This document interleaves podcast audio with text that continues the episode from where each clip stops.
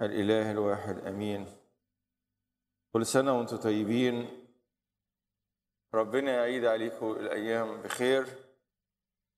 الحد ده هو الحد الأول من كياك وزي ما أنتم شفتوا قرينا الجزء الأول من الإصحاح الأول من مع إنجيل معلمنا لوقا البشير.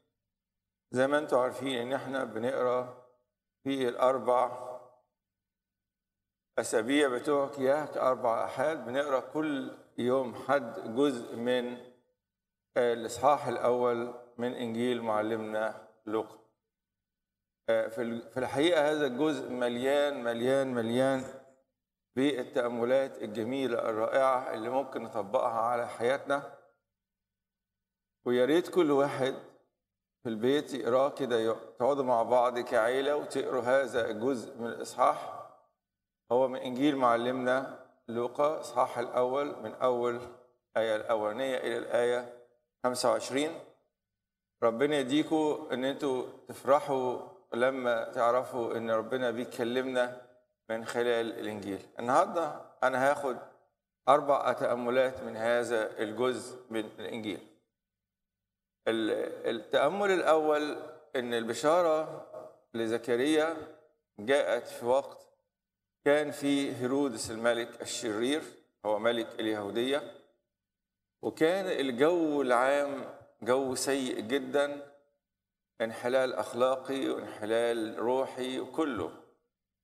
حتى إن النبوة توقفت 400 سنة لم تحدث أي نبوة للشعب اليهود وكان في فساد كثير جدا ولكن وسط هذا الظلام كله وسط الضلمة دي كلها ظهر اتنين الكتاب المقدس يقول عليهم كانوا بارين أمام الله سالكين في جميع طرق الرب وأحكامه. وسط الضلمة دي كلها ساعات بنتخض. حتى دلوقتي إحنا وسط الفيروس بتاع كورونا ساعات نتخض الدنيا ضلمة خالص. لكن بلا شك في نور وسط الظلمة في في نور. المسيح يقول يشرق نور من ظلمة. وسط الظلمة إذا كنت أنا حالتي الاقتصادية تعبانة عندي مشاكل ما تخافش. أصرخ لربنا لأن وسط هذا الظلام ممكن ربنا يطلع نور. كان اليصابات وكان أبينا زكريا الكاهن بارين أمام الله. المهم إن هم برين أمام الله لأن أحيانا إحنا عايزين نبدو ناس حلوين ناس مؤدبين ناس قديسين أمام الناس. وبنعمل كل حاجة عشان الناس يوصلنا ويقولوا علينا إن إحنا ناس أبرار أو ناس قديسين. النظرة بتاعت الناس مش هتنفعني. المهم نظرة الله لي أكون بار أمام الله. ليه؟ لأن الإنسان ينظر إلى العينين أما الله فينظر إلى القلب. لا يوجد شخص بلا خطية، كلمة بار لا تعني أنه بلا خطية. ولكن بار معناها إنسان بيجتهد في حفظ وصايا اللوم وصايا الرب وبيحاول يكون بلا لوم في تنفيذ هذه الوصية. الشخص الوحيد الذي بلا خطية وعاش بينا على الأرض هو شخص ربنا يسوع المسيح عندما تجسد. عشان كده ما نتضايقش إن إحنا ساعات بنقع في الخطية ما ننساش إن إحنا بشر ضعاف ولكن الشطارة ان أنا أقوم جري وأتوب وأطلع نور من ظلمة الخطية وهو التوبة. نعمة ربنا بتعمل حتى في وسط الجو المظلم حتى في وسط الانحلال الأخلاقي والروحي اللي موجود ولكن إحنا واثقين أن الله يستطيع أن يخرج من الجافي حلاوة والله يستطيع أن يخرج نور من هذه الظلمة. لا تخاف لأن لك إله قوي قادر على كل شيء. التأمل الثاني بالرغم من إن الاثنين دول كانوا برين وكانوا سالكين في كل طرق الرب وأحكامه بلا لوم لكن كان عندهم مشاكل. مش معنى إن أنا بروح الكنيسة وان أنا ملتزم بالوصية وان أنا بخاف الله وان أنا صدقني يا أبونا عمري ما حاولت إن أنا أغضب ربنا في شيء. بحاول باستمرار أن أكون. طب ليه المشاكل حواليا؟ ليه عندي مشاكل؟ أقول لك شيء عادي. أهو عندنا اتنين في الإصحاح الأول من إنجيل معلمنا لوقا كالكتاب المقدس.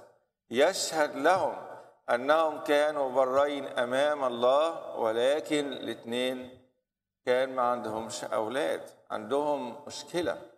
وفي الوقت ده بالذات الناس اللي ما عندهمش أولاد كان بتعتبر عار. يعني هنا يقول أنه صنع بالرب في الأيام الذي نظر إلي لينزع عاري من بين الناس لأن كل أسرة كان متوقعة يهودية كل أسرة يهودية متوقعة أن المسيح يأتي من نسلها.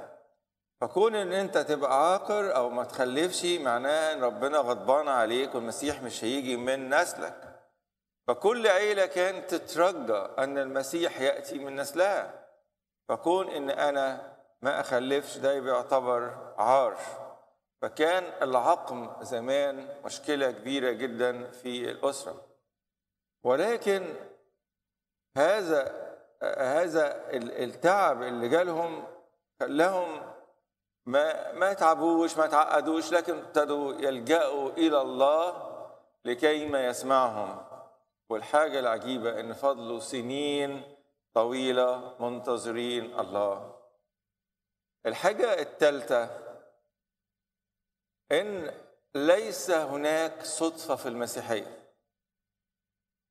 الله يدبر أحداث حياتك وأحداث الزمن بكل دقة. لأن الله هو ضابط الكل. فإما شيء يحدث بإرادة الله ربنا عايز ده يحدث بإرادته أو شيء يحدث بسماح من الله الله عارف ده يحدث وسمح به لكن في كلتا الحالتين الله يعلم كل شيء. يعلم ظروفك يعلم أتعابك يعلم مشاكلك يعلم كل شيء.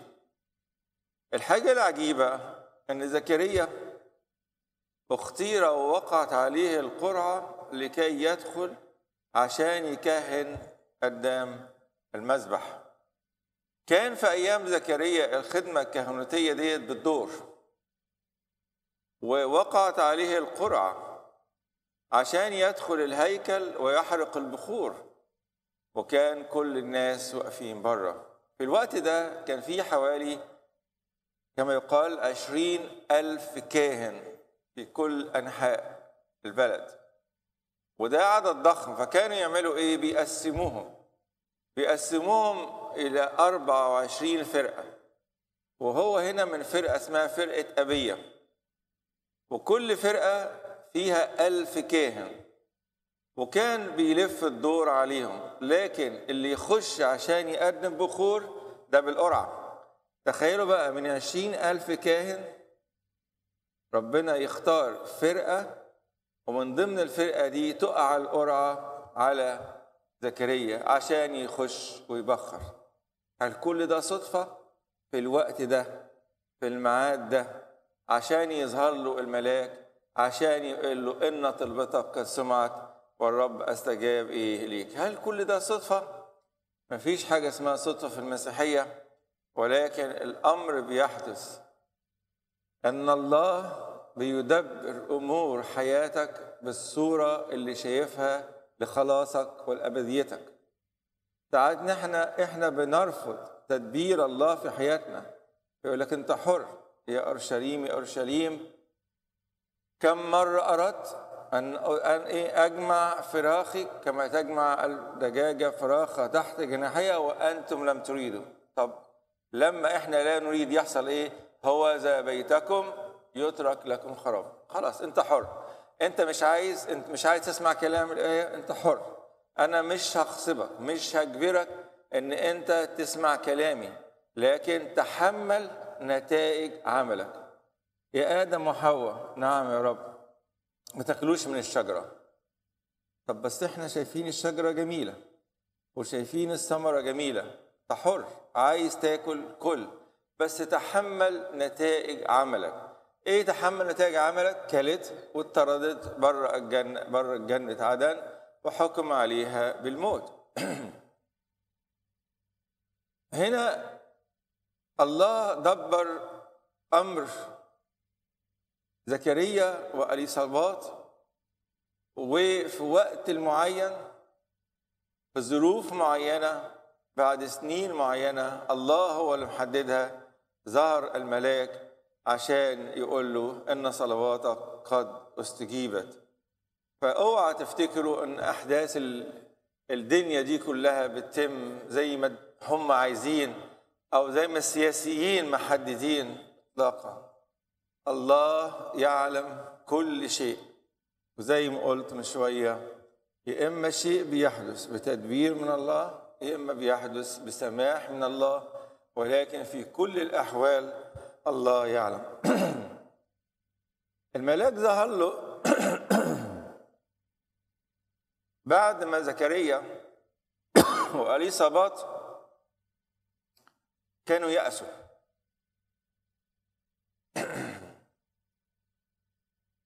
يأسوا إن الله سوف يعطيهم. نسل.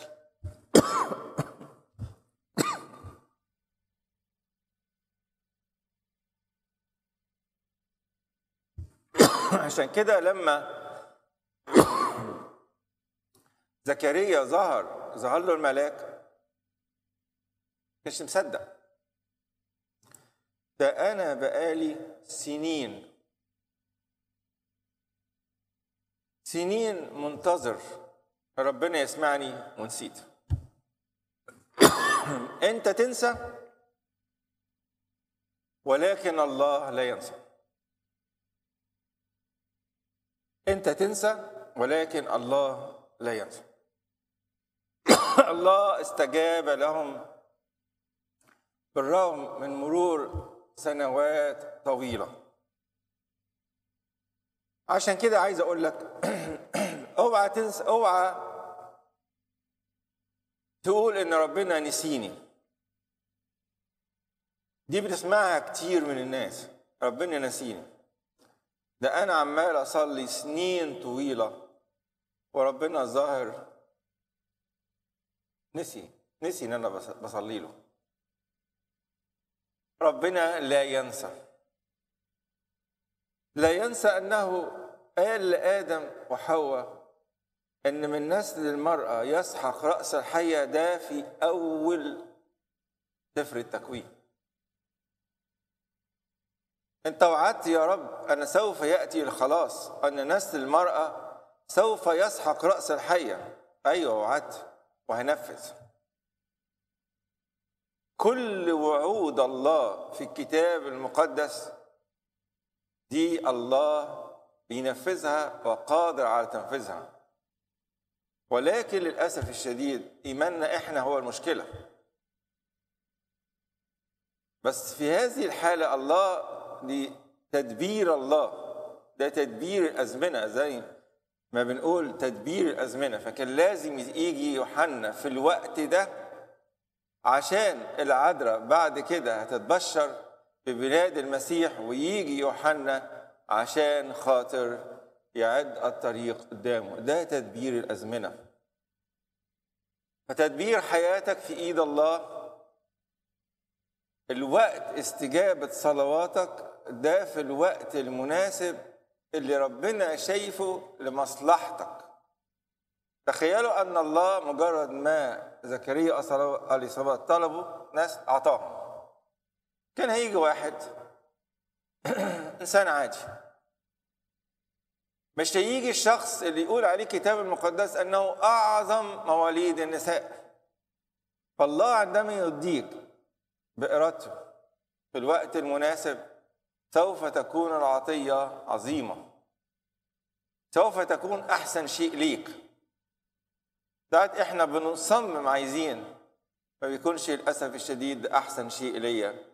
بس الله ساعات بيسمح ويعطينا طلباتنا ولكن مش بتكون أحسن. قول له يا رب لتكن إرادتك لتكن مشيئتك مش مشيئتي أنا.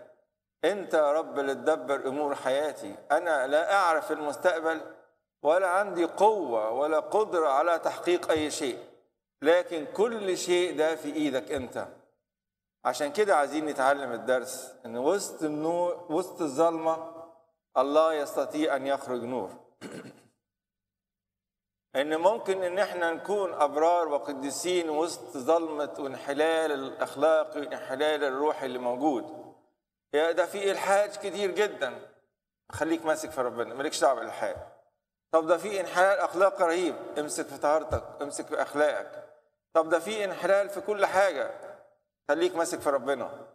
هو ده اللي هيوصلك. هي دي السكة اللي هتوصل للسماء. هو دي السكة اللي هتحفظك بار بلا لوم أمام الله. الحاجة الثالثه إن أنا صليت كتير والله لم يستجيب. أقول لك الله سوف يستجيب في الوقت المناسب. أنت قد تنسى أنك صليت من أجل شيء معين ولكن الله لا ينسى. هو سمع صلاتك هيستجيب في الوقت المناسب. إذا كنت مش عايز أنت حر لكن هو بيقول لك أنا مستعد أستجيب بس في الوقت المناسب. الله يعطينا كلنا أن نكون بارين أمامه أن نكون بلا لوم في تنفيذ الوصية بتاعته أن نثق في كلامه أن نحبه بكل قلوبنا أن نتكل عليه ونعرف أن كل شيء بإرادته وحسب مشيئته وإذا حدث شيء عكس ما إحنا عايزين يكون بسماح منه لكنه في الآخر خالص الله هو الذي يدبر كل شيء والله هو الذي يدبر الكون كله وله المجد من